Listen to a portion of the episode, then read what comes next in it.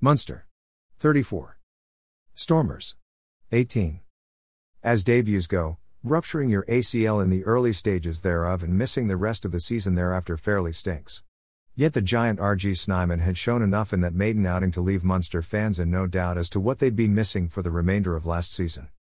Last night, the long road back for the player and the Thomond Park faithful reached the desired conclusion when the big South African made a memorable cameo, crossing for the home side's final try against those from his native land.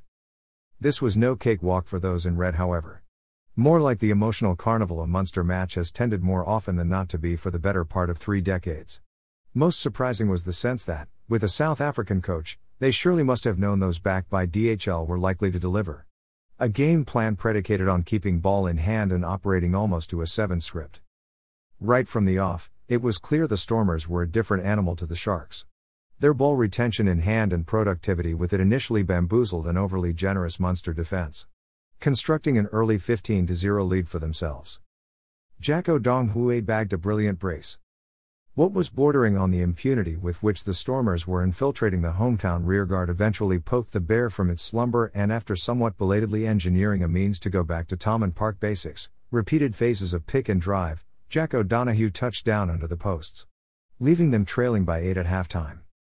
Now, this corner wouldn't be the biggest fan of Johann van Graan's management, but, all the money in one's turf account and holding would be wagered that this was one particular occasion when senior voices in the dressing room did the needful at the break.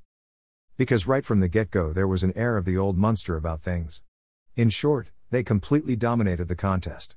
O'Donoghue went over again, while other majors were tacked on courtesy of Niall Scannell and Jean Kleyn. Scannell's score coming after an exquisite crossfield kick from his brother, Rory. R.G. Snyman made an immediate impact. For many, including this viewer, though, I suspect the most treasured try of the night will have been the last one. The returning Springbok announcing himself in the best way possible. With two bonus point wins and stars returning from export and injury, the two time European champions are entitled to feel fairly good about life. All the while conscious of the fact that, with other Irish sides having made eye catching beginnings to their own seasons, the Red Army will have to remain performing at their optimum simply to keep pace with them.